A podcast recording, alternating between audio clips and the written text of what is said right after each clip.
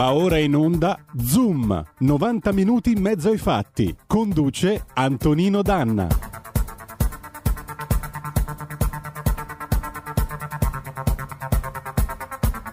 Amiche e amici miei, ma non dell'avventura, buongiorno. Siete sulle magiche, magiche, magiche onde di RPL. Questo è Zoom, 90 minuti in mezzo ai fatti. Io sono Antonino Danna e oggi sapete che il tema sarà un tema molto coinvolgente e anche molto scottante. Se ne discute da anni, è uno dei gialli che più ha colpito l'immaginazione di tutti noi, stiamo parlando del caso Iara. Noi oggi avremo l'avvocato Claudio Salvagni, che è il, l'avvocato difensore di Massimo Bossetti, eh, il quale ha ottenuto la possibilità di eh, ripartire con le analisi su alcuni reperti con eh, il DNA di Iara e di questo ignoto 1 vedremo e sentiremo dalla sua voce nel corso del faccia a faccia, faccia a faccia che vedrà la presenza anche del nostro direttore Giulio Cainarca. Eh, vedremo nel corso del faccia a faccia a partire dalle 11 che cosa ci dirà e quali sono le novità dal suo punto di vista.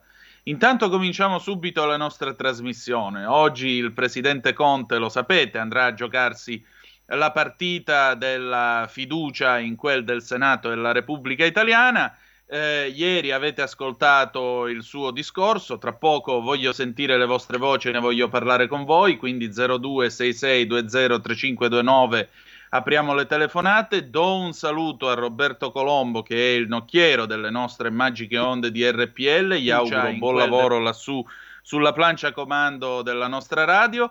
E allora, visto che ieri c'è stato questo invito, questo aiutateci, aiutateci, Chissà se a qualche costruttore verrà oppure no voglia di dire vabbè, il cuore è uno zingaro e va. E allora nada, 1971, il cuore è uno zingaro e andiamo.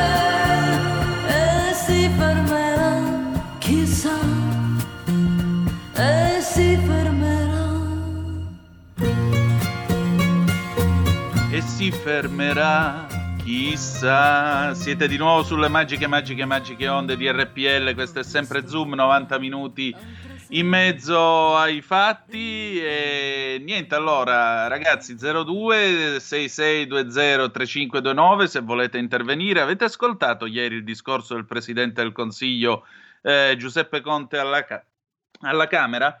Personalmente io ho alcune riflessioni da fare. Vi pongo una domanda.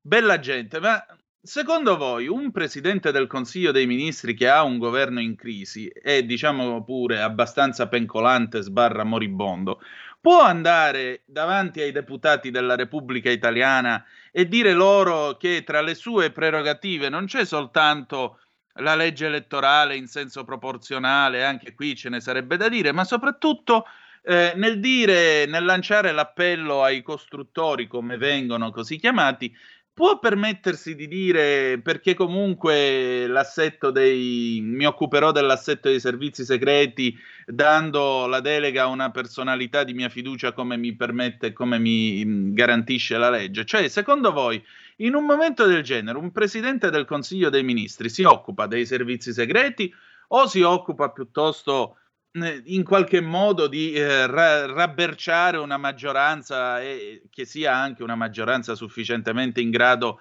di camminare sulle proprie gambe per portare avanti un programma di governo.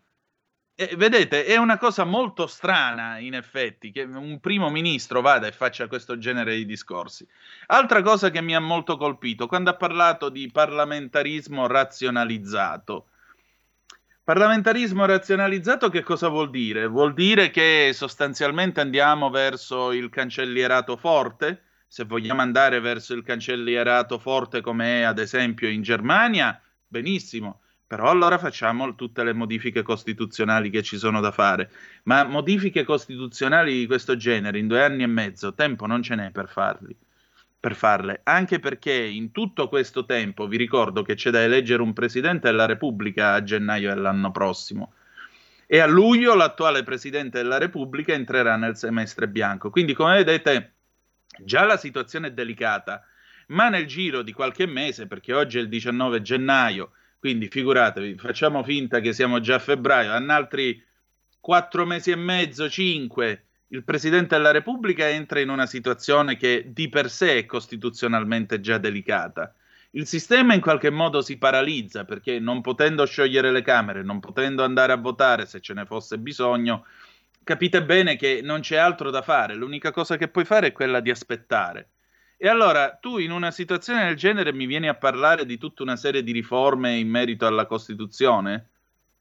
E capite, è tutto un discorso che a me ha lasciato francamente la grande impressione di una serie di, eh, come potremmo dire, faremo, diremo, eh, cercheremo, eccetera, eccetera, ma sostanza molto poca. E poi l'appello alla responsabilità, l'appello, dice aiutateci, aiutateci a voltare pagina, anche questa carezzina che lui ha dato alle mh, opposizioni parlando eh, diciamo così, del vostro ruolo, eccetera, eccetera. Ma scusate, quello che io ho visto in televisione qualche mese fa, che alle 23 rotti in diretta Facebook e in diretta su Rai 1 ha detto, alzando, puntando il dito alla telecamera e facendo i nomi di Matteo Salvini e di Giorgia Meloni, ha parlato del governo che non agisce nel, col favore delle tenebre e ha quindi attaccato i leader dell'opposizione, manco fossimo in una specie di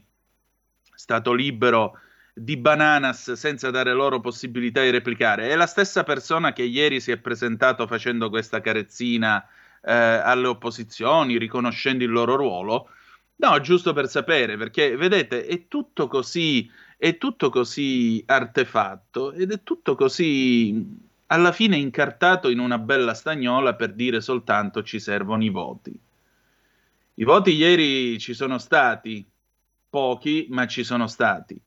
Oggi si gioca la partita più importante e vedete, qui l'impressione che viene fuori da un discorso, peraltro pronunciato da un uomo che per certi versi mi è sembrato anche un po' spaventato, a metà tra lo spaventato e l'adirato, perché non so se ci avete fatto caso, ma molto spesso lui alzava il tono di voce nell'esprimersi, nel parlare, nel, anche nel gesticolare si vedeva comunque. Mi ha dato l'impressione di un uomo che cercava di tenere a freno una certa, come possiamo dire, un certo, non dico rabbia perché è brutta anche come parola, ma un certo senso, diciamo, di mh, mm, uncomfortability per dirla all'inglese. Non era a suo agio, ecco, mettiamola così. Ad ogni buon conto, questo discorso è stato pronunciato. Ora, oggi ce la vediamo al Senato, ma in ogni caso l'impressione che viene da parte di Conte è quella di un uomo che continuerà per la sua strada.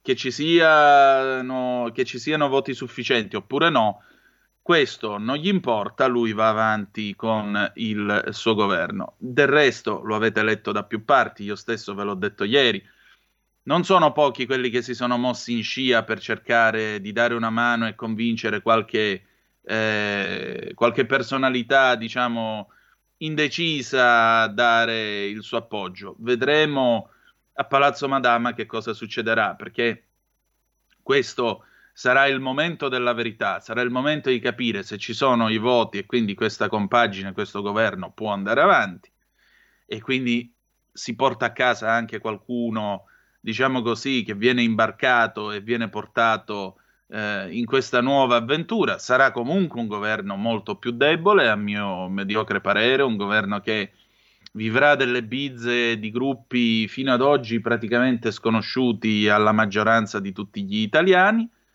E in tutto questo c'è da riflettere anche sul ruolo e sui voti dei senatori a vita. Ehm...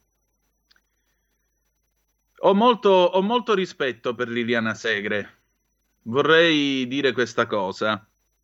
È una personalità immensa, è una personalità che qualunque cosa faccia o dica profuma di dignità.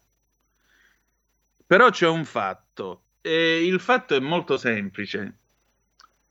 Io credo che i senatori a vita, in quanto tali, debbano essere, o si possano intendere, come delle figure che sì, vengono, ottengono il laticlavio, lo ottengono perché hanno illustrato la patria. Che Liliana Segre abbia, abbia, illustrato la patria credo sia fuori discussione. Ma questo non vale solo per lei, vale per Renzo Piano, vale per tutti i senatori a vita di nomina presidenziale. Poi ci sono quelli di diritto a vita, c'è Napolitano, ma questa è un'altra storia. Però il ruolo di, preside- di senatore a vita, appunto, come dicevo, è per me un ruolo squisitamente morale, di moral suasion. Un senatore a vita io lo vedo come una figura che quando si alza e parla nell'emiciclo tutti stanno zitti, tutti aprono bene le orecchie, tutti ascoltano il peso morale di una figura del genere. Un senatore a vita in quanto tale è una figura che io intendo come capace di proporre delle leggi o di proporre dei principi da tradurre in legge ai suoi colleghi che invece vengono votati dalle persone, vengono eletti e scelti dalle persone. Allora, fino a che un senatore a vita ricopre un ruolo, diciamo così, morale, è un discorso. Quando un senatore a vita, al di là delle sue esperienze personali, al di là del simbolo che è, al di là del rispetto che merita, attenzione, scende da questo pulpito morale e dichiara il suo appoggio per una parte contro un'altra, allora qui non siamo più nell'ambito del discorso morale. Qui il discorso morale resta a parte e si diventa né più né meno che pedine del teatro della politica o del teatrino della politica. Ecco, questo è il punto. Questo è il punto dei senatori a vita. Mi domando, vi domando, Può un senatore a vita tenere in piedi un governo? Questo è il fatto. Allora qual è il suo ruolo? Qual è il suo ruolo? Se io ho votato X e X va in Parlamento e tiene in piedi un governo perché l'ho votato io, è un discorso. Un senatore a vita è un'altra cosa. E forse, ribadisco, ci dovrebbe essere più un'attenzione verso la moral suasion che non verso la discesa in campo a favore di questo o a favore di quello. Ripeto, questo nulla toglie, nulla toglie all'esperienza di cui Liliana Segre è stata purtroppo vittima e di cui è stata è e sarà sempre più che dignitosa testimone e maestra perché le due cose, per quello che mi riguarda, dovrebbero essere separate. 0266203529, sempre se volete intervenire qui con noi su RPL, anche perché dalle 11 in poi, vi ripeto, avremo l'avvocato Salvagni, ci sarà con noi anche il direttore della radio Giulio Cainarca e dialogheremo appunto sul caso Iara. Abbiamo una telefonata, pronto chi è là? Sono Gianni da Genova, ciao Antonino. Ui, benvenuto. Eh, proprio quello che stavi dicendo sui senatori a vita che mi auguro che nel prossimo governo, quando ci vorranno far votare, vengano diciamo così, eliminati dal potere di, di, di interferenza politica, quando invece diciamo così, hanno, come hai detto molto bene, dovrebbero avere una morale superiore alla media e di conseguenza non prestarsi a dei giochi politici come, come farà purtroppo la senatrice Segre, io non ho avuto, la for- non, non ho avuto proprio la, la, voglia di ascoltare quel personaggio meschino che risponde al nome di, di Conte, che era l'avvocato del popolo, invece ha dimostrato tutta la sua diciamo, bassezza umana perché è, è soltanto un burattino in mano ai cosiddetti poteri forti che governano l'Europa purtroppo. Io invece mi sono andato a riprendere il discorso di Oliver Cromwell che ha fatto al Parlamento inglese il 20 aprile del 1653. Ah, in nome di Dio andatevene. Esatto, voi siete un gruppo fazioso, nemici del buon governo, banda di miserabili mercenari, cambiereste il vostro paese come Esaù per un piatto di lenticchie, come Giuda tradireste il vostro Dio per pochi spiccioli. Avete conservato almeno una virtù? C'è almeno un vizio che non avete preso? E avanti tutta, diciamo così, eh, dicendo appunto che voi siete stati messi lì dai, dai cittadini per eh, riparare alle ingiustizie e siete voi ora l'ingiustizia. Basta, in nome di Dio andatevene. Era un discorso fatto al Parlamento inglese 368 anni fa. Semmai non eh. è attuale adesso. Eh. È una, è una vergogna totale, cioè perché non si, pre, non, si pre, non si, pensa al candido di Voltaire che chi entra in politica sia un santo, ma arrivare a una bassezza infinita come adesso, cioè, do, in un paese che lo stanno distruggendo diciamo sul piano economico, perché l'economia reale è da quel di grazie all'Unione Europea che non viene più presa in considerazione, ma sono prese soltanto l'economia virtuale dei derivati e compagnia cantante, e, e, e si fa scudo sul virus cinese che ha fatto morire un sacco di persone e attaccarsi a queste schifezze qui per continuare a, a, a distruggere questo paese. È una cosa che non sta né in cielo né in terra.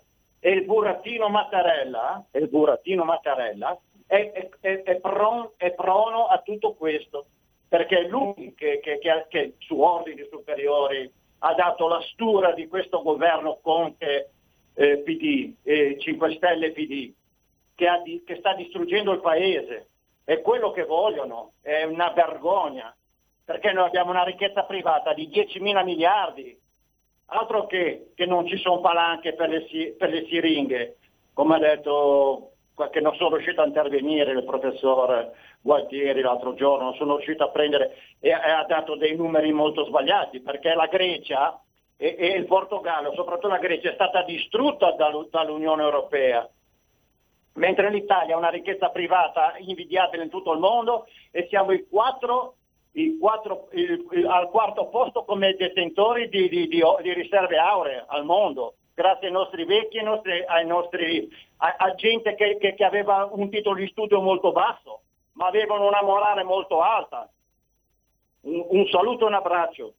Grazie Gianni, è anche vero che a proposito delle siringhe, le siringhe si potevano comprare a un prezzo molto più basso, questo, questo va anche messo in conto. Altra telefonata, pronto? Chi è là?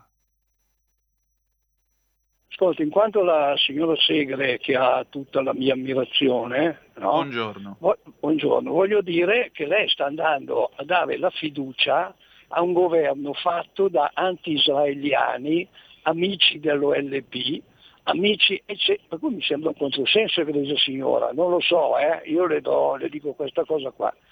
Poi, dato che eh, lo sponsor di Conte è il Vaticano, i vescovi, eccetera, eccetera, ma questa sta diventando una repubblica teocratica, come in Iran, il Papa lo chiameremo signor Ayatollah, ma dammi una risposta per favore, perché lo Stato laico italiano può permettere che ci siano infiltrazioni così forti nella politica dalla Chiesa? Allora veramente stiamo diventando come gli ayatollah. Dammi, dammi, un tuo parere, grazie. Allora, la domanda è molto intelligente e te ne ringrazio. Eh, io sto guardando adesso la foto di Bettino Craxi, visto che oggi e il 19 gennaio sono 21 anni che Bettino Craxi ci manca e ci manca quella politica, ci, manca, ci mancano dei politici veri. Eh, mi permetto di dire questo. Ehm, Bettino Craxi, quando arrivò l'accordo di Villa Madama che, che revisionò il concordato del 1929, il concordato di Mussolini, disse una cosa molto intelligente, che grazie all'accordo di Villa Madama il Tevere ora si era fatto più largo e la chiesa di Giovanni Paolo II, la chiesa di Casaroli, non poté che essere d'accordo con questo. Giustamente tu dici, ma eh, com'è che qua stiamo diventando una teocrazia? No, molto semplicemente in questo paese la classe politica, la classe dirigente per il momento è rappresentata da un signore da un avvocato, un professore universitario che ha buoni agganci e buone relazioni con Oltretevere perché ha studiato a Villa Nazareth dove ha conosciuto il cardinale Parolin che è il numero due eh, della, del, del governo vaticano, della macchina vaticana. In più, oltre a questo, questo papato non solo si è disinteressato delle questioni politiche di questo paese, ma per giunta ha comunque co- costituito una gerarchia che certo non si può dire orientata a destra o in ogni caso non si può dire interessata alle opinioni del centrodestra, perché vi vorrei ricordare che quando, eh, quando il cardinale Ruini, che è una persona seria, rilasciò un'intervista, non ricordo se al Corriere o alla stampa, uno dei due, e disse ragazzi guardate che con Salvini bisogna parlarci, guardate che con la Meloni ci si deve parlare, la risposta che gli venne da Bassetti, suo successore alla CEI, la risposta fu molto semplicemente che ne prendeva atto e che lui parlava con tutti. Per dirgli, vabbè, statene dove sei che è meglio. Allora, quando tu arrivi a questi livelli, eh, è chiaro che poi rischi, appunto, come dici tu, l'ayatollah, perché tra l'altro schierare così apertamente la Chiesa Cattolica nella sua gerarchia, attenzione, non stiamo parlando dei preti di periferia che come cantava Giovanotti vanno avanti nonostante il Vaticano, tipo per esempio Don De Luca Paola che ha fatto quella predica su Di Maio che sta girando molto su, su YouTube. Eh, quando tu schieri la gerarchia da una determinata parte, anche tu scendi dal pulpito morale e diventi una pedina della politica e diventi solo una grande onlus e non la sposa di Cristo, perché stai perdendo la dimensione e la realtà sacra. Questo è il rischio e questo è il problema che si sta verificando. Comunque, sono, è ora di fare una pausa. Io intanto vi ringrazio delle telefonate, torniamo tra poco con Giulio Cainarca e con l'avvocato Salvagni parleremo del caso Iara. A tra poco. Il futuro appartiene a chi fa squadra. Le radio italiane si uniscono per giocare la partita da protagoniste. Nasce l'app Radio Player Italia. 140 stazioni in una sola rete. Scegli la tua preferita e ascolta il suono perfetto del digitale. Gratis, senza registrazione, senza interruzioni, compatibile con tutti i device. Le notizie, la compagnia, la musica scelta da chi la ama, la conosce e la vive. Scarica Radio Player Italia. Il futuro batte con la radio nel cuore. Anche RPL è disponibile su Radio Player Italia. Stai ascoltando RPL. La tua voce libera, senza filtri né censura. La tua radio.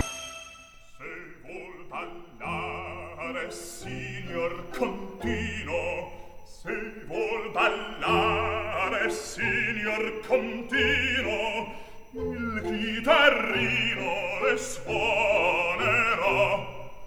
Il chitarrino le suonerò sì le suonerò sì le suonerà. Se vuol venire nella mia scuola la capriola insegnerò se vuol venire la mia scuola la capriola l'insegnerò sì l'insegnerò sì l'insegnerò saprò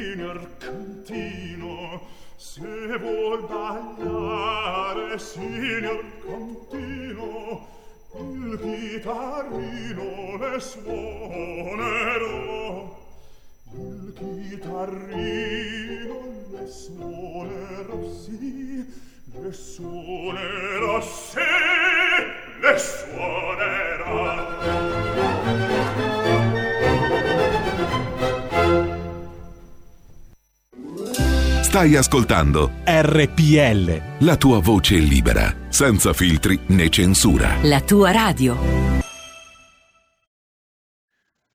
E rieccoci, quello che avete ascoltato era Mozart, se vuol ballare, signor Contino, dalle nozze di Figaro del 1786. Ringrazio l'ascoltatore di Torino che ha chiamato ieri in apertura di trasmissione e ha fatto questa richiesta. Quindi, come vedete, i pezzi brutti non ve li passiamo, i capolavori invece sì. Siete sempre su RPL, questo è Zoom, 90 minuti in mezzo ai fatti. Adesso do il benvenuto al nostro ospite che è l'avvocato Claudio Salvagni, do il benvenuto anche al nostro direttore Giulio Cainarca. Giulio, sei in linea? Sono qua, buongiorno a tutti, buongiorno Antonino, buongiorno all'avvocato Salvagni, buongiorno a chi ci ascolta. Avvocato Buongiorno c'è? da parte mia. Buongiorno a lei. Allora, vi presento l'avvocato Claudio Salvagni, 56 anni, romano di Como, avvocato cassazionista, uno studio a Como attivo dal 99, noto al grande pubblico dal 2014, quando è divenuto l'avvocato di Massimo Giuseppe Bossetti. Sportivo, già oro nel 4 con sulla distanza olimpica e argento sui, 4, sui 500 metri al campionato del mondo universitario di Milano nell'84 ama andare in barca a ricaricare le pile sull'ario o in mare e continua a occuparsi di canottaggio. Dice del suo approccio di prediligere sempre un rapporto personale con ciascun cliente. Con Bossetti ha anche scritto un libro. Oggi è con noi in una sorta di due senza, potremmo dire se mi passa la battuta, per dirci che cosa ha chiesto e ottenuto dalla Cassazione e perché Bossetti potrebbe non essere l'assassino di, Ga- di Chiara Gambirasio. Io le rinnovo il mio buongiorno, il mio benvenuto e mi permetto di introdurre la nostra conversazione citando quello che lei ha detto e che riferisce Bergamo News del 15 gennaio scorso. Eh, il colpo di scena, il contenuto della sentenza passata in giudicato, secondo la Corte di Cassazione, dice che non c'era più materiale da analizzare. Magicamente a gennaio 2020 sono saltati fuori 54 campioni di DNA degli slip e dei leggings della vittima, cioè le cose che interessano la difesa. Bossetti non si è mai potuto difendere realmente perché mancava il confronto sulla prova scientifica. Noi abbiamo chiesto di fare delle nuove analisi con le tecnologie più moderne in un modo che quel dato potrà essere utilizzato per la nuova fase processuale che riteniamo probabile. Già adesso sarebbe possibile fare una revisione del processo, visto che i reperti che dicevano non ci fossero sono saltati fuori. Si sa che quel DNA lì è tirato ottenuto con kit scaduti, riesaminarlo significa offrire alla difesa la possibilità di scoprire gli errori. Per questo volevano tenerlo nascosto. Un'accusa abbastanza pesante, avvocato. Sì, eh, sì, effettivamente eh, questo è successo però, perché se analizziamo gli elementi oggettivi mh, non possiamo che pervenire a questa conclusione. Eh, la sostanza qual è? C'è un uomo eh, accusato di un omicidio all'epoca, poi condannato, un uomo accusato di un omicidio sulla base di un DNA. Non c'era altro in questo fascicolo sostanzialmente. Voglio ricordare che la stessa sentenza di primo grado eh, afferma in più passaggi che ehm, tutti gli altri indizi senza il DNA perderebbero anche la caratteristica di essere un indizio, cioè non, avrebbero una, eh, non, non sarebbero individualizzanti, quindi non vorrebbero dire assolutamente nulla. Qual è la conseguenza? Che siamo di fronte ad un processo basato solo sul DNA. Ora, in, in un processo di questo tipo, eh, qual è la, la, l'unica possibilità per l'accusato se si ritiene innocente? Quella di chiedere un esame su quel DNA, perché dice lì dentro c'è un errore, non sono io il proprietario di quel DNA, non sono io l'assassino di Yara perché non l'ho mai vista, non l'ho mai conosciuta, non l'ho mai, non l'ho mai incrociata e non l'ho tantomeno uccisa. Ecco, se non si concede questa prova, mi domando come si fa a stabilire al di là di ogni ragionevole dubbio la colpevolezza. Cioè, soltanto facendo un atto di fede nei confronti del lavoro svolto dal RIF, perché voglio ricordarlo, solo il RIS ha esaminato il DNA, non quattro laboratori come spesso viene detto, è una leggenda metropolitana, solo il RIS lo ha analizzato. E il RIS ha commesso svariati errori oggettivi riconosciuti nelle sentenze. Noi abbiamo evidenziato 261 anomalie su quel DNA, su, quelle, su quegli esami ho ricordato i kit scaduti, la mancanza dei controlli positivi, la mancanza dei controlli negativi e, e, arriviamo poi alla mancanza addirittura di una parte fondamentale della cellula, la mancanza del DNA mitocondriale. E allora tutto questo eh, ci ha portato a dire chiediamo subito la perizia. Infatti noi nell'aprile 2015 eh, in udienza preliminare, e lo ricordo, due mesi dopo la chiusura delle indagini, solo due mesi, con 60.000 pagine di fascicolo processuale, noi dopo due mesi abbiamo chiesto la perizia sul DNA in incidente probatorio, che ci è stata negata.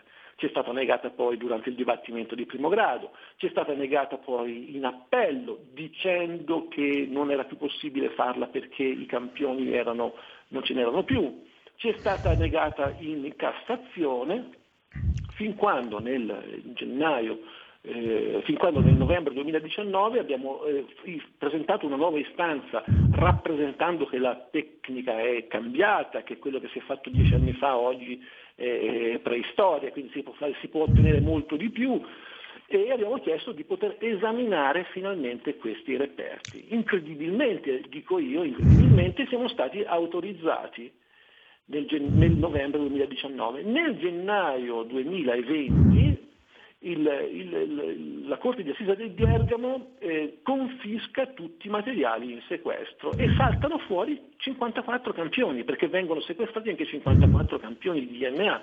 Ecco, quindi non è vero il dato eh, riportato in sentenze che non era possibile concedere la perizia perché non c'erano più campioni. Se sono stati sequestrati, se sono stati confiscati, ergo questi campioni c'erano. Questa è la sintesi, questa è la sintesi e le valutazioni, come dire, eh, extraprocessuali le lascio agli altri. Per me, da, da, da, da, avvocato, da tecnico del diritto, insomma, questo è, se, se, uno non vuole accertare la verità con l'unica cosa possibile che può, la può accertare in maniera definitiva, lo ripeto, la perizia, evidentemente deve nascondere qualcosa, perché chi non ha niente da nascondere ed è sicuro de- del risultato avrebbe detto eh, prego, eh, facciamo questa perizia, almeno vi tappiamo la bocca per sempre, a- a- la tappiamo al condannato che sconterà la sua pena e al suo avvocato che di, di, di, di chiedere giustizia e di esaminare questi reperti. Certo. Giulio, prego.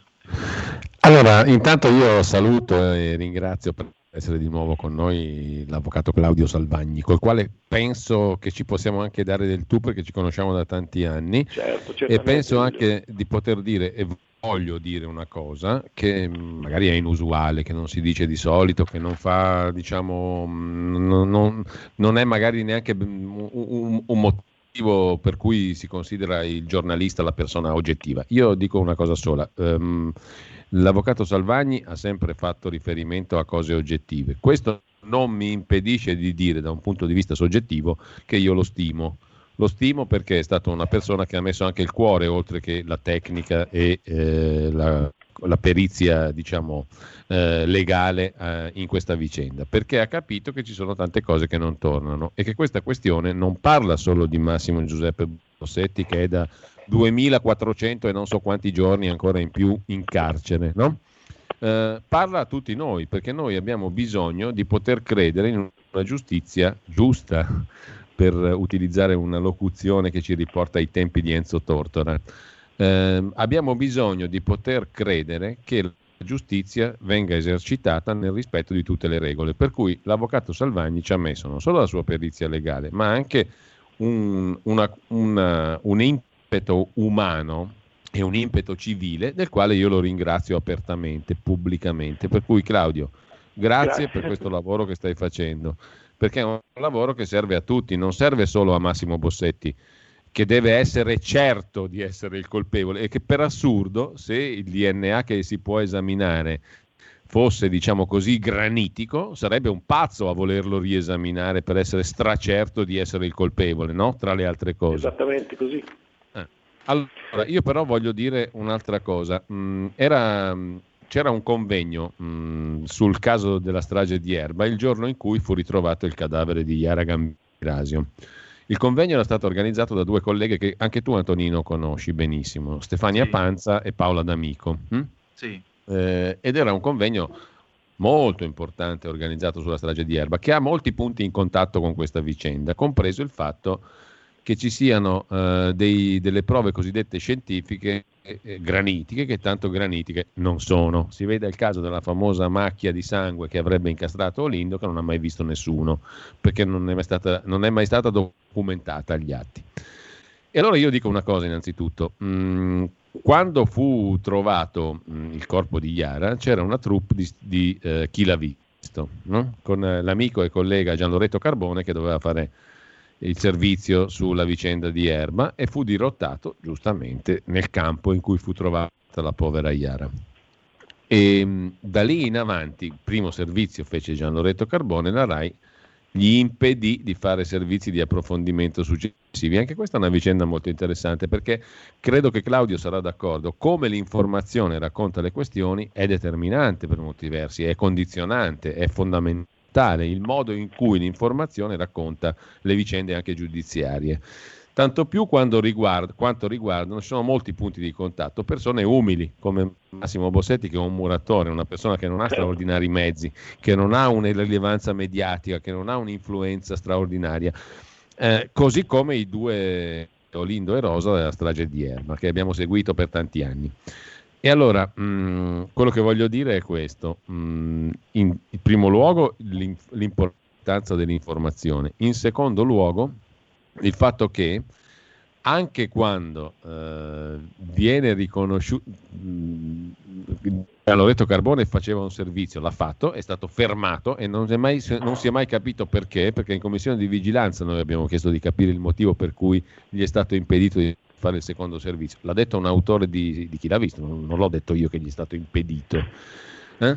Eh, e quindi l'informazione da una parte, e su questo chiedo a Claudio di valutare tutti questi anni, perché ormai è dal 2014, dal 16 giugno 2014 che Massimo Bossetti è in carcere, no? adesso è in condanna definitiva per carità, però primo il ruolo dell'informazione, secondo il fatto che mh, mm, bisogna stare molto attenti, perché io ho fatto il paragone con Erba per un motivo molto semplice, anche nel caso di Erba a un certo punto è stato consentito di rivedere i reperti. Sta di fatto che però i reperti sono spariti, si sono eccepite eh, diverse eccezioni e questi reperti alla fine non possono essere esaminati. Quello che stanno dicendo anche in questo caso, perché mi pare di aver capito, chiedo a Claudio, l'avvocato Salvagni, ehm, delucidazione su questo punto, il fatto che si sia ammesso che sia possibile diciamo, eh, rivedere i reperti non significa che siano esaminabili effettivamente, bisogna passare ancora attraverso il filtro di un'altra, di un'altra Camera, di un, altro, di, un altro, di un altro giudizio a Bergamo, no?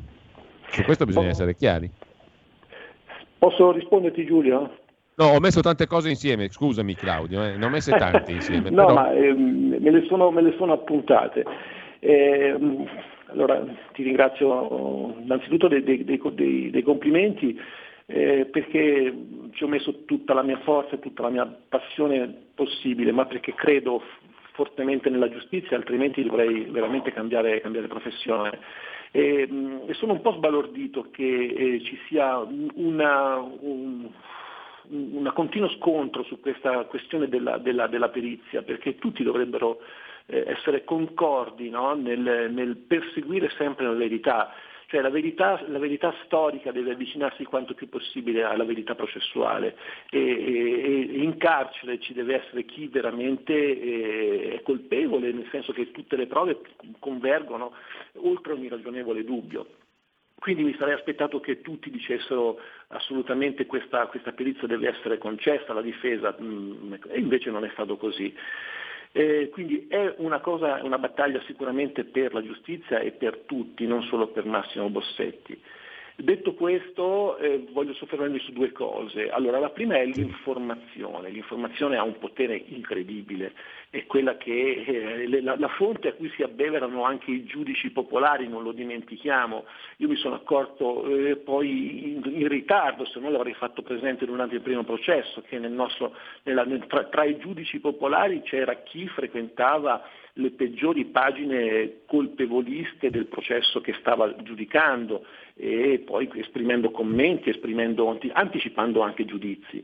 Ecco, sì. non dimentichiamo per esempio le famose esigenze di comunicazione evocate dal comandante del, del RIS che in dibattimento su, mio, su, mie domande, cioè io gli ho fatto queste domande, posso testimoniare, ero, ero lì, no? gliel'ho chiesto, sul famoso video che veniva mandato da tutte le televisioni che girava intorno, il, il, il, il furgoncino che girava intorno alla palestra e ha detto che quel video era stato creato per esigenze di comunicazione. Ma quali esigenze di comunicazione possono esserci in un processo così delicato, in una fase ancora, eravamo ancora in fase di indagini preliminari non chiuse, ok? Bisognava creare il mostro ovviamente.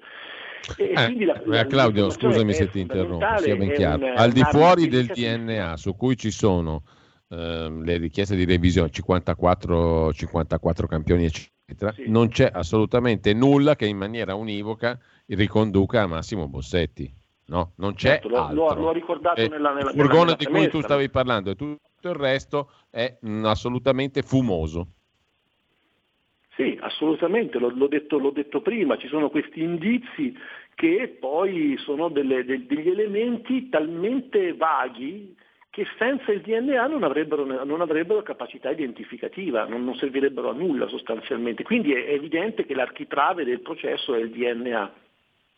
E sul DNA noi abbiamo chiesto di confrontarci, di andare, di andare ad esaminarlo. Qualche giorno fa Massimo Bossetti, che ho incontrato eh, a Bollate in carcere, commentando eh, questa, eh, questa, sentenza di Cassazione, ha detto Avvocato, io la ringrazio per la fiducia che lei ha sempre riposto in me, per la battaglia che continua a portare avanti e le dico, glielo dico, glielo ridico oggi, quando metterete la testa in quel DNA avrete più di qualche sorpresa e più di qualcuno mi dovrà chiedere scusa, perché lui dice sono, sono assolutamente convinto che lì dentro non c'è il mio DNA, che non sia io, perché non, non sono io l'assassino di, di, di, Yara Gambirasio. Da ultimo volevo, volevo arrivare alle, alle, alle, alla questione reperti e le differenze con sì. il caso di Erba. Allora, il, non bisogna dimenticare un passaggio fondamentale. Eh, noi nel novembre 2019 siamo stati già autorizzati a fare tutte le analisi. Eh, la Cassazione ha, ha annullato il provvedimento dell'Assise di Bergamo che dichiarava inammissibile la nostra richiesta sulle modalità. Noi abbiamo chiesto di dirci quando, come, dove fare questi esami e ci hanno detto che la nostra domanda era inammissibile. Ora l'Assise dovrà pronunciarsi appunto su questa parte, quindi non sul se, ma solo sul quando fare questi esami. Pronto? Di questo sei, di questo sei convinto, Claudio? Questo, sono, questo, è quello che dicono gli atti, se poi, se poi ci si inventa qualcos'altro non lo so. Io sono, sono, sto agli atti, noi abbiamo impugnato, eh, due, abbiamo fatto due ricorsi, perché abbiamo fatto due istanze, eh, due ricorsi dove abbiamo impugnato in Cassazione l'inammissibilità pronunciata dall'assise di Bergamo, ma l'inammissibilità è stata pronunciata sulla nostra, sulla nostra domanda No, attenzione, io te lo, te lo chiedo perché leggo da ultimo quello che ha dichiarato uh, una magistrata di, di, lunghissima carriera a Bergamo, che è appena andata in pensione, Carmen Pugliese, mh, mm, che ha mhm. lasciato la procura di Bergamo, la quale ha dichiarato esplicitamente, ha detto in diverse parti è passata la notizia, adesso la difesa potrà analizzare i reperti, ma non è così perché la Cassazione ha annullato la decisione del giudice che ha negato, ma ha rimesso gli atti al giudice di Bergamo, a un altro collegio, eh, se consentire o no alla difesa di analizzare i reperti e non è così semplice. Eh, io, mi, mi, cioè, io, sto, io sono, Rispondo in termini tecnici, in termini giuridici, non di pancia, cioè non è che siccome la, la, la, la Pugliese non, magari ha in animo che questi reperti non vengano visti e allora risponde in un certo, un, un certo modo, cioè, bisogna stare ai dati, ai freddi dati oggettivi. Noi siamo già stati autorizzati nel novembre 2019 e quel provvedimento che ci autorizzava, che poteva essere impugnato dalla Procura, non è stato impugnato dalla Procura e si è cristallizzato. Se fosse una sentenza si direbbe che è passato in giudicato. È un provvedimento dell'esecuzione, del giudice dell'esecuzione per cui si è cristallizzato e nessuno, nessuno può eh, rimangiarselo, scusatemi il termine. Quello è e quello rimane. Quindi noi che prima o poi questi reperti li esamineremo è fuori discussione. Resta da capire soltanto appunto, come ho detto prima, il come, il dove e il quando, le modalità operative. Poi se la Corte si inventerà qualche altro provvedimento che sarà a questo punto un provvedimento abnorme, eh, potrà ovviamente farlo, andremo un'altra volta in Cassazione. Questo, questo non, fa, non, non, fa, una bella pubblicità insomma, alla, alla, ricerca della verità, alla giustizia. Noi siamo stati autorizzati e eh, non solo il diritto, perché il diritto è questo, ma la logica vuole che si faccia, si faccia subito, quanto prima questa cosa. Noi, ripeto, noi abbiamo perso più di un anno in questo balletto come dire, no, di, di pens- ripensamenti della Corte. Probabilmente la Corte ci ha ripensato, non lo so, in qualche modo ci ha ripensato e ha detto adesso non te li faccio vedere più i reperti e quindi ti dico che la tua domanda è inammissibile siamo stati costretti ad andare in Cassazione e la Cassazione non ha accolto un ricorso, un ricorso, li ha accolti entrambi, noi abbiamo fatto due ricorsi, entrambi accolti con un annullamento con rinvio. Quindi la Corte adesso di Bergamo, con altri giudici, dovrà eh, risponderci conformemente ai principi di diritto che enuncia la Corte delle motivazioni che stiamo aspettando. Scusate, io però avrei una domanda da porgere a questo punto. Eh, nel corso diciamo, della mia carriera mi è capitato di occuparmi di vicende come ad esempio una bomber, il povero ingegner Zornitta che finì nel tritacarne della giustizia, perché? Perché un lamierino poteva essere compatibile, secondo il RIS, se non ricordo male, poteva essere compatibile con un paio di forbici che avevano trovato nel suo nel suo garage. Io ricordo, ne parlai allora con il criminologo Carmelo Lavorino, che voglio anche salutare, e lui mi disse una cosa del genere: compatibile vuol dire tutto e niente. Cioè, compatibile soltanto per dire, vabbè, potrebbe anche essere successo, ma non c'è la prova. Nel corso del tempo abbiamo sentito le varie polemiche che ci sono state, per esempio, tra l'avvocato Taormina e i RIS di Parma nel corso del caso Cogne, è stata anche lì una vicenda abbastanza pesante la strage di Erba, anche qui la prova scientifica, il lavoro del RIS e così via. Ora Iara. Allora la domanda che io pongo è, ma fino a che punto possiamo pretendere o possiamo fidarci di questo tipo di indagini? Cioè, fino a che punto eh, ci possiamo affidare al lavoro di un laboratorio su, su del DNA che poi non si trova o se c'è viene analizzato, come diceva lei, con delle provette scadute, con dei reagenti scaduti. Cioè, eh, che fine ha fatto l'investigatore che una volta fermava il sospetto e lo interrogava fino a farlo confessare o fino a scagionarlo? Perché no? L'investigatore, non dico alla Montalbano, ma l'investigatore tradizionale. Cioè, non è che qui si sta un po' svilendo anche il ruolo dell'investigatore a favore della tecnologia che sembrerebbe la panacea di tutti i mali, un po' come i precog eh, di Minority Report, no? questi personaggi che prevedono in anticipo eh, il, l'omicidio che si sta per compiere, la polizia arresta il potenziale reo prima che compia l'omicidio.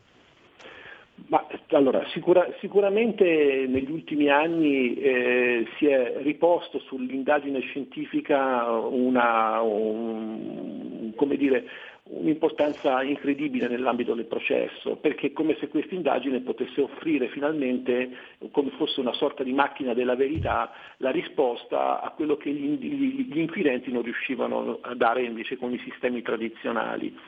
Però c'è un però. Allora, bisogna partire da un, da un punto fermo.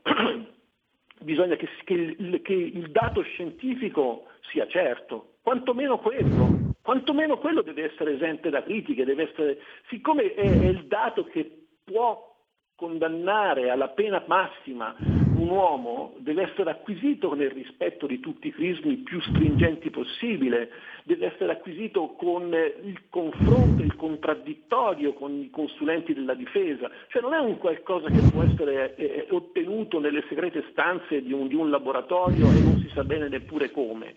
Cioè, è questo che io tendo a dire che è fondamentale per tutti, non solo per Massimo Bossetti. Se fossimo stati in America, e non voglio, e non voglio fare gli elogi del sistema americano, ci mancherebbe altro perché il nostro sistema è, è, è avanzatissimo, Okay? Se fossimo stati in America, quel dato non sarebbe stato utilizzato nel modo più assoluto, semplicemente perché era stato ottenuto in spregio alle leggi, alle best practice internazionali eh, vigenti al momento. Eh, Vedi il caso Joey Simpson. Deve essere, deve essere innanzitutto ottenuto in maniera ineccepibile. Poi andremo a vedere se si incastra in un quadro indiziario complessivo ed ha un suo pregio, oppure, oppure no ma quantomeno deve essere ottenuto nel contraddittorio con la, con la difesa, cosa che nel caso specifico non è successo. Cioè, Avvocato, Bossetti, lei mi sta ricordando una frase che c'è in un libro dedicato al caso Bruneri Canella, un libro scritto da Sciascia, Il teatro della memoria. Non ci sono scuse quando si vuol credere. Allora, non è che per caso qualcuno si è innamorato troppo della tesi Bossetti e l'assassino? Questo, è quello che io penso, nel senso che eh, cre- noi della difesa crediamo di aver individuato, siamo ragionevolmente convinti di aver individuato qual è il, um, il bias che, che, che, che governa questo, questo, processo, però ci devono dare la possibilità di dimostrarlo, ci devono dare questi dati abbiamo capito che probabilmente c'è un clamoroso errore alla base di tutto questo ragionamento e abbiamo capito anche il perché scientifico, però dobbiamo avere questi, questi dati per, per, poterlo fare. Cioè, non, non, si può ragionare al contrario, cioè, eh, come nel processo. No? Allora, prendiamo questo dato scientifico ed è un Vangelo intoccabile, intangibile, un punto fermo, poi poi dicono a Bossetti, però adesso difenditi su tutto il resto, quando tutto il resto conta, conta, conta, conta poco e niente. Quindi il processo, noi abbiamo delle, delle regole del, del, nostro codice di procedura garantiste, basterebbe applicare bene il, il, codice di procedura penale senza timore di smentite nella ricerca della verità, perché la verità è quella, non, non, non, non deve far parte. Allora, abbiamo una piccola pausa adesso, ci risentiamo tra poco. Stai ascoltando RPL. La tua voce libera, senza filtri né censura. La tua radio. Wow, che bella auto nuova! Chi ha parlato? Sono io, la Digital Radio. Ma io non ho la Digital Radio. Questo è quello che pensi tu, analogico che non sei altro. Io invece sono qui. Yuhu! Proprio nella tua auto. Mi vedi? Mi senti? Forse la Digital Radio è già nella tua auto per farti vivere tutto il piacere del suono perfetto. Controlla bene se hai la funzione DAB Plus. Da quest'anno di serie su tutte le auto nuove. Dibidi dobidi dab. Anche RPL, la tua radio, è in Digital Radio. Porta con te ovunque RPL la tua radio. Scarica l'applicazione per smartphone o tablet dal tuo store o dal sito radiorpl.it. Cosa aspetti?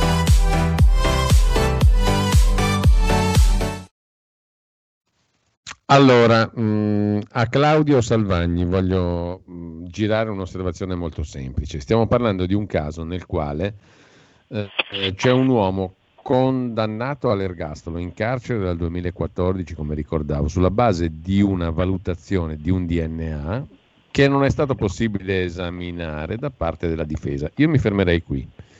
Questo semplicemente, dal mio punto di vista, è qualcosa di inaccettabile sotto il profilo del, mm, della logica, primo, e della civiltà, secondo, civiltà giuridica, terzo. Mi sembra che sia molto semplice questo discorso. Ora, siccome il caso di Erba ci ha dimostrato che anche se ti danno la possibilità di riesaminare i reperti, non è detto che tu ce la fai, voglio chiedere a Claudio come intende evitare che si corra questo pericolo. Mm? con uno sfregio enorme, secondo me, allo Stato di diritto, ma in termini molto elementari, perché se io sono condannato sulla base di una cosa che non ho mai visto, non posso essere condannato a rigor di logica. Mi devi dare la possibilità di esaminarla. Tra l'altro voi lo chiedete in contraddittorio, ovviamente, non certo. per conto vostro, quindi con tutte le garanzie del mondo. Se questo pover'uomo di Massimo Giuseppe Bossetti fosse il colpevole, che cavolo di, eh, in, di, diciamo, di, di convenienza avrebbe a chiedere per la centesima volta di esaminare le prove per cui è stato condannato?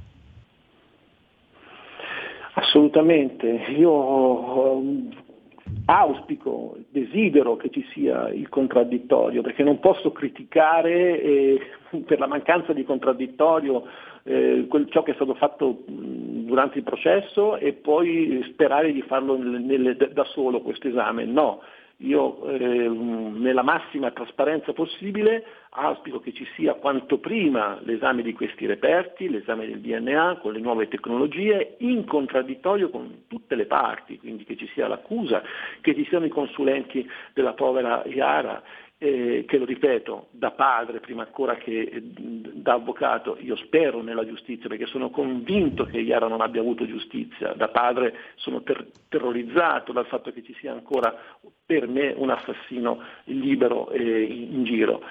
Eh, quindi io auspico questo contraddittorio, è un principio importantissimo e voglio ricordare le parole dette da Massimo Bossetti durante le sue dichiarazioni eh, finali del processo di appello a Brescia, dove lui disse io non vi sto, non vi chiedo, i miei avvocati chiederanno di assolvervi, io non vi chiedo di assolvermi, io vi chiedo di, a, di fare una perizia e dopo vi chiederò di assolvermi, quando avremo questi risultati. Eh, io penso che sia una cosa eh, straziante, no? io, io, ho vissuto tutti questi momenti veramente e li ho sulla mia pelle, perché è straziante sentire un uomo che dice io mi inginocchio per chiedervi questa perizia, fate questa perizia per favore, datemi questa possibilità, e, e, perché voglio tornare dai miei figli, dalla mia famiglia, perché non sono io il colpevole. Ecco, un, un, un, un senso di civiltà, la civiltà che noi diciamo di essere, di vivere in questa civiltà, deve consentire questa cosa. E, e, diversamente sarebbe una cosa aberrante per me. Chiaro, chiarissimo. Allora, mm, sentiamo se qualcuno vuole intervenire, se Claudio Salvagni può stare ancora con noi per qualche minuto e se qualcuno vuole intervenire allo 02 66 20 35 29. Antonino. Avvocato, io le volevo chiedere una cosa, facciamo una specie di eh, riassunto delle puntate precedenti. Um, su Bossetti si è detto molto sulla sua personalità, addirittura io ricordo al tempo in cui eh, finì in carcere, ci fu un settimanale, se non ricordo male, eh, che raccontò di un suo scambio di lettere con un'altra detenuta, eccetera, eccetera, eccetera. Eh, come vive oggi Bossetti? Che ne è stato di lui, della sua famiglia, di tutta questa realtà sulla quale comunque il maglio della giustizia è calato? Allora, scusami Antonino, sì. eh, chiedo scusa anche a Claudio, intervengo per una cosa sola. Se ciascuno di noi fosse messo ehm, al, all'attenzione del pubblico e tutte le nostre comunicazioni private, tutti i nostri pensieri, i nostri messaggi, i nostri ms, sms, i whatsapp, eccetera, fossero messi a disposizione di un pubblico e magari messi in relazione a un fatto così tragico, terribile, orribile come l'uccisione di una ragazzina come Iara Gambirasio, io penso che ciascuno di noi potrebbe essere dipinto come un mostro con estrema facilità. Sì, la Lascio cosa la che più mi colpì allora, tra l'altro Giulio, ora che mi fai ricordare, la cosa che più mi colpì allora è che addirittura veniva dato risalto al, alla crema che Bossetti si spalmava dopo la doccia. Cioè, arrivare No, a dare io- anche io, questo di- dettaglio. io dico solo che sicuramente se qualcuno guardasse il mio telefonino e lo mettesse in relazione a un omicidio di questa fattura, potrebbe dipingermi come un mostro terrificante. Ne sono certo. Eh, abbiamo due chiamate però, Eh, oh, però su questo poi voglio sentire anche l'opinione di Claudio, perché Sì. mh, guarda, larghissima parte del ritratto che è stato fatto di Massimo, del suo, del suo assistito, deriva anche da questa considerazione, secondo me, che è molto facile eh, mettere in relazione, diciamo, e dipingere un quadro terrificante di una persona in relazione a un orrendo crimine, perché non stiamo discutendo di quello, è un crimine terrificante, ehm, però utilizzare, diciamo, cose che sarebbero normalissime o normali per ciascuno di noi in una chiave totalmente negativa. Non dico, non dico accettabili o normali, però dico, no- dico- dico semplicemente cose normali. Mm. Allora, abbiamo due telefonate. Pronto? Pronto, chi è là? Sì, pronto. Sì, sono Manzolli. Uè, buongiorno. Eh, buongiorno Danno. Allora, una cosa che ho capito, ma ammesso non concesso che eh, l'analisi di questo DNA ritrovato, eccetera, eccetera, scagioni Bossetti, cosa succede? Ricomincia da capo il processo ancora tre gradi di giudizio per Bossetti? Oppure finisce libero e finita la storia? Questo non l'ho capita, eh. Basta, tutto qua la mia domanda. Ciao. Prego, seconda telefonata. Pronto? Buondì. Buondì. Eh, io avrei una domanda da fare all'avvocato di Bossetti. Lei sicuramente eh, si ricorderà di, Carl- di Carlo Infanti. È stato vostro consulente, colui il quale scoprì le- la falsificazione del video, ehm, facendo notare che il camioncino non era- di Bossetti. Eh, dopodiché lui ha scritto anche un libro, si chiama In nome del popolo italiano. In questo libro lui sostiene di aver individuato il vero colpevole, dopo aver trovato 21 indizi contro uno solo, che sarebbe il DNA, a sfavore di Bossetti. Sostiene che eh, c'è stata una telefonata anonima che indicava proprio il vero colpevole. Il vero colpevole ha praticamente confessato davanti a un pizzaiolo prima che uscisse addirittura la notizia della morte di Iara in tutti i telegiornali d'Italia. Sostiene che il vero colpevole è stato individuato nelle videocamere e in quella sera lui girava tranquillamente con la sua macchina e poi ci sono altri indizi fino ad arrivare a 21. Lei ne sa qualcosa? Grazie. Prego, un'ultima telefonata, dopodiché diamo la parola all'avvocato. Pronto? Pronto? Sì. Eh, eh, sono Giuseppe. Volevo dire, io contesto il fatto che ci siano politici e compagnia che rilasciano dichiarazioni sempre che la giustizia è giusta, che la giustizia è qui, giustizia avere fiducia, sì, avere fiducia, ma per me non sarà mai giusta, mai, mai e poi mai, perché i fatti, i veri fatti riconoscono solo i prot- i protagonisti e basta per me, eh. dopo il resto non so. Va bene, grazie. Avvocato, prego. Allora, eh, vado, vado nell'ordine, voglio partire da quel- dalla- dalla, mh, dall'osservazione di, di Giulio eh, sul, eh, sul- sul- sul famoso ritratto che viene fatto insomma, con, con elementi diciamo così, suggestivi. Ehm, osservo questo, quando eh, si è di fronte ad una inconsistenza di elementi veri, fondanti l'accusa, quando manca un substrato forte si ricorre proprio a questo, è un classico, eh, si, ehm, un classico anche della, della- della giustizia, della politica, di tutti, insomma, si comincia a eh, dileggiare, a sparlare, a buttare fango, in modo che si dipinge una, una- una persona, se ne crea un ritratto che deve essere per forza quello del colpevole. È quello che è successo qui. Eh, eh, voglio ricordare per esempio un- una circostanza. Si dice che nel computer che Bossetti facesse delle ricerche pedopornografiche. Che non, ci, che non ci siano ricerche pedopornografiche, lo dice il consulente dell'accusa, non il consulente della difesa. E osservo, se Bossetti avesse avuto del materiale pedopornografico nel suo computer, sarebbe stato processato e condannato anche per quello, cosa che non è avvenuta. Per cui è un elemento eh, assolutamente ehm, calunnioso, smontato in dibattimento, che però è stato cavalcato pesantemente dal, da, da, dai media, ehm, cioè, ecco, per creare questa immagine. Quindi quando manca un elemento eh, portante, fondante, l'accusa, si, si, si, ricorre a questi escamotage di bassissimo livello. E la seconda telefonata eh, citava il, libro di Infanti, che non è stato nostro consulente, in realtà ha, dovuto, ha soltanto messo in fila i video della, della Polint 1, Polint 2, BCC, eccetera, eccetera, perché è un tecnico di queste cose, ci ha fatto questa, questa cortesia punto e basta. Il libro è un libro altamente diffamatorio nei confronti, eh, nei confronti della, della, difesa, di tutto, e fa delle ipotesi investigative, è libero, è libero di farle. Però voglio eh, rispondere a chi, eh, chi ha telefonato in questo modo, sollecitando questa riflessione. Se non viene ribaltato, se non viene eh, dimostrato che il DNA di Ignoto 1 è diverso dal DNA di Massimo Bossetti, quindi se non si lavora, se non si dimostra che quello lì è sbagliato, tutto il resto va ad aggiungersi. Le sentenze potrebbero dire tranquillamente, beh c'è un concorrente, c'è qualcuno che ha fatto questo omicidio in concorso, in compagnia, con l'ausilio di Massimo Bossetti. E a me questo non interessa, cioè non è l'obiettivo che, può, che noi possiamo o vogliamo raggiungere, noi vogliamo raggiungere l'obiettivo di dimostrare che Massimo Bossetti non è ignoto uno, e Massimo Bossetti non ha ucciso Iara. Quindi tutte le altre ipotesi investigative, per quanto affascinanti, le lascio al, alla Procura della Repubblica che ha l'onere e, e, l'onore, se vogliamo, per certi aspetti, fa un bellissimo lavoro, che è quello di indagare. Okay?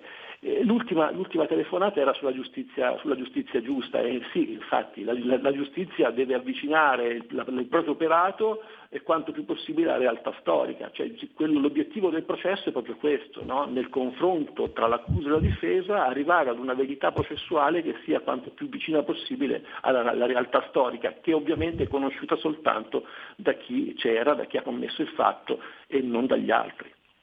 Claudio, mh, mm, voglio dire una cosa, perché mh, mm, mi ricordo, ho citato un ricordo prima, ne cito un altro. Uh, io intervistai qui su questa radio, uh, molto prima che diventasse tuo consul, vostro consulente, tuo e dell'avvocato Camporini, della difesa di Bossetti, insomma, uh, Marzio Capra, genetista, già vice capo dei RIS, dei carabinieri un'autorità, credo, indiscussa in Italia in tema di mh, analisi del DNA, no?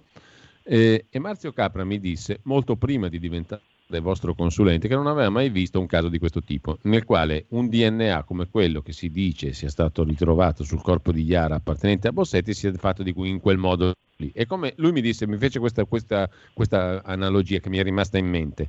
È come se io trovassi una carta di identità dove c'è scritto il nome Antonino Danna e la fotografia è quella di Giulio Cainarca. Una cosa che non sta né in cielo né in terra, a proposito del DNA mitocondriale che manca, no?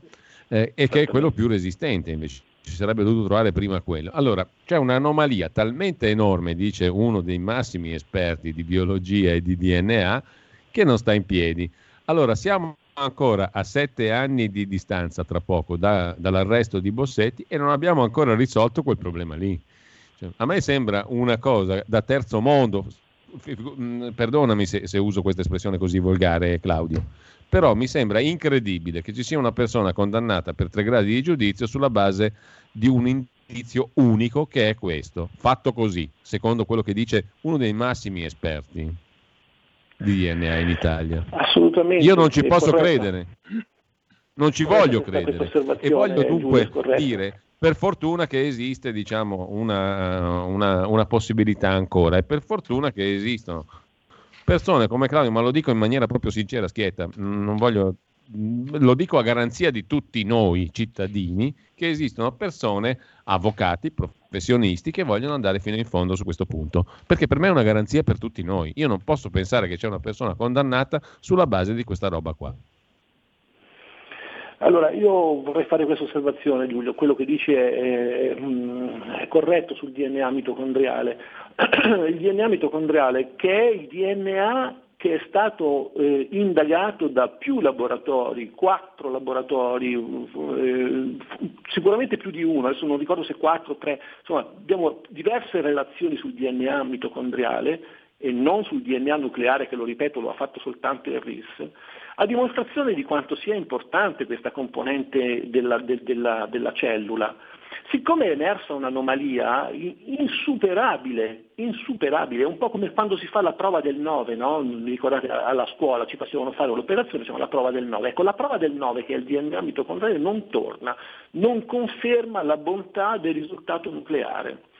Ecco, uno di fronte a questa eh, prova del 9 eh, fallita avrebbe dovuto dire beh c'è qualcosa che non, non va anche nel nucleare rifacciamolo e invece cosa, cosa, è stato detto? No ma è l'unico DNA identificativo è il DNA nucleare per cui del DNA mitocondriale eh, non, non, ce ne facciamo nulla e facciamo finta che non esiste è stato alzato il tappeto e buttato sotto il tappeto questa polvere che è, è stata appunto sminuita fino al punto di dire che non ha, non ha nessuna rilevanza ma che il dato obiettivamente smentisca l'altro dato nucleare non, non interessa. Ecco. non è questa, questa, questa, questo dato, questo elemento, non è che lo diciamo soltanto noi, lo, dice, lo dicono i consulenti dell'accusa che, che, che appunto è incongruente. la comunità scientifica sa bene dell'importanza del, nucle- del, del, DNA mitocondriale, ma nel caso specifico per mantenere saldo quel risultato è stato smentito come se fosse una roba di, di. Come se fosse Satana, e veramente c'erano i consulenti che venivano in dibattimento e, appena gli si rivolgeva la domanda sul, sul, DNA mitocondriale, tra un po' si, non so, facevano gesti strani, ecco, eh, cerco di farmi capire. È veramente incredibile. Quindi la scienza, la scienza il, e torniamo sempre lì, la, la, la prova scientifica deve restituire un dato incontrovertibile, un dato certo in questo caso invece è tutt'altro che certo, è tutt'altro che incontrovertibile, è pieno di dubbi.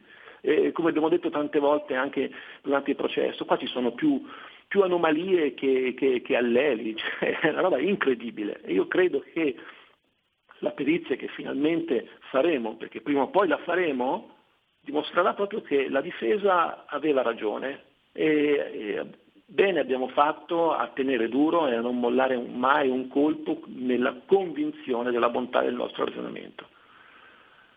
Ok, abbiamo due telefonate per lei, avvocato. Pronto? Chi è là? Prego. Pronto?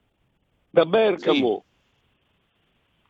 Sì. Evviva, grazie per queste ricerche e per questi approfondimenti, perché anche su Bibbiano sono state dette molte inesattezze per usare un eufemismo, adesso sta venendo fuori un po' più preciso l'andamento delle cose e così cerco sempre di parlare con Volli che mi dà del delirante. L'assassino di Ishaq Rabin non è quel Igal Amir condannato all'ergastolo ostativo. Sono venuti fuori molti elementi. Più di un giornalista è morto di morte prematura, ma anche quel processo va riaperto. Sapete dove trovarmi. Va bene, grazie. Seconda telefonata, pronto chi è là? Eh, sì, eh, ciao, sono Dante da Venezia. Benvenuto. Allora, allora io ho mm, ben presente la strage di Erba perché la seguivo tutte le volte che c'era e io penso una, sono arrivato a concludere una cosa, che gli inquirenti secondo me meno indagano e, me, e meglio è per loro, perché potrebbe essere pericoloso sia per loro e per la loro famiglia. Poi buttano dentro quindi il primo che riescono ad incastrare anche con bugie. E il caso è così è risolto praticamente ed è risolto con successo e la gente è contenta. Ecco, io la vedo un po' così. Ciao e grazie. Cioè, insomma, lei un pochino mi ricorda, mi ricorda Bussolini che sciabola sulla, sul, mm, su, chiama, sulla cartella di Ettore Majorana, voglio che si trovi. E Bocchini, il capo della polizia di allora, la polizia dell'epoca di Mussolini, sotto gli scrive i morti si trovano, sono i vivi che non si lasciano trovare. Cioè c'è questo mito, secondo lei, che viene alimentato della, della giustizia che entro due giorni li trovava e li mandava a mangiare galera. Beh, dire che un inquirente preferisce non rischiare per la sua famiglia mi sembra anche un pochettino ingeneroso, specialmente nei confronti di chi ogni giorno ci mette la faccia e ci rischia la pelle. Tra l'altro, giovedì vi racconteremo il processo per Ndrangheta, il, mas- il maxi processo che è in corso alla Mezzia Terme, di cui curiosamente nessuno parla. Comunque ve lo racconteremo giovedì. Avvocato, lei che riflessioni trae da tutta questa conversazione, dagli interventi anche dei nostri ascoltatori? Diciamo così, Bossetti si è, si è ritagliato, malgrado tutto, il diritto eh, presso l'opinione pubblica, il diritto di rivedere questo processo, visto che purtroppo in questa società i processi non si fanno più soltanto in tribunale? Ma allora volevo fare questa, questa osservazione, un'editazione finale e dire questo. Mm, ricordiamoci sempre che in, in Italia abbiamo un uh, significativo numero di risarciti eh, ogni anno per ingiusta detenzione eh, i, i, giudici sono uomini e come tali sono fallibili, non hanno poteri divinatori, sbagliano anche loro. E noi abbiamo appunto un risarcito per ingiusta detenzione ogni otto ore di tutti i giorni eh, dell'anno, con spese ingentissime per, per, per lo Stato. La mia riflessione è se ci sono gli strumenti durante le fasi processuali, durante le indagini che sono delicatissime, durante i, gradi di giudizio, se ci sono gli strumenti per evitare errori e evitare di togliere un bene preziosissimo, qual è quello della libertà, oltre che a distruggere la vita poi dei familiari, parenti, del, del condannato stesso. Se, queste, se, c'è questa possibilità, queste possibilità vanno utilizzate senza se e senza ma. Questo è fondamentale per evitare, per ridurre al minimo l'esistenza degli errori e per arrivare a delle sentenze che siano veramente al di là di ogni ragionevole dubbio. Che poi il, il, il, l'errore ci possa comunque essere, è fuori discussione, però eh, bisogna partire da mh, principi sacrosanti come la presunzione di non colpevolezza e ricordarsi che, un, che un, un, un assolto non è un colpevole che l'ha fatta franca, Ecco, è io questo che, è su questi temi che continuo, mi continuo a battere, ricordarsi che noi abbiamo un sistema garantista e le regole vanno applicate senza paura. La giustizia è qualcosa, quella dea bendata che deve applicare le regole senza paura. La ricerca della verità sempre. E credo che meglio non si potesse concludere. Giulio? Io mi limito a salutare l'avvocato Claudio Salvagni e ad augurargli buon lavoro. La prossima tappa qual è? La prossima tappa è innanzitutto la lettura delle motivazioni della, della Cassazione che stiamo mm. aspettando mm. e, Quello è importante. E, subito dopo attendiamo il provvedimento eh, di Bergamo che ci dica appunto finalmente quando fare questa, questa perizia, questa perizia sul DNA, sui reperti, visione, analisi e che sarà un passaggio fondamentale per la futura revisione che, vediamo, che a questo punto vediamo più vicina. Va bene. Allora, io direi che possiamo chiudere qui la nostra trasmissione, anche perché il nostro tempo è finito. Avvocato, io la ringrazio molto della sua cortesia e disponibilità. Voglio ringraziare anche Giulio Cainarca e tutti voi che avete partecipato a questa trasmissione. Noi ci ritroviamo domani, sempre alle 10.35, qui su RPL.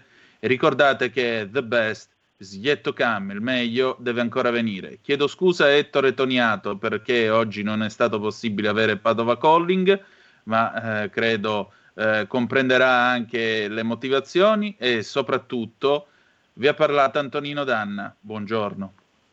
Grazie. Avete ascoltato Zoom, 90 minuti in mezzo ai fatti.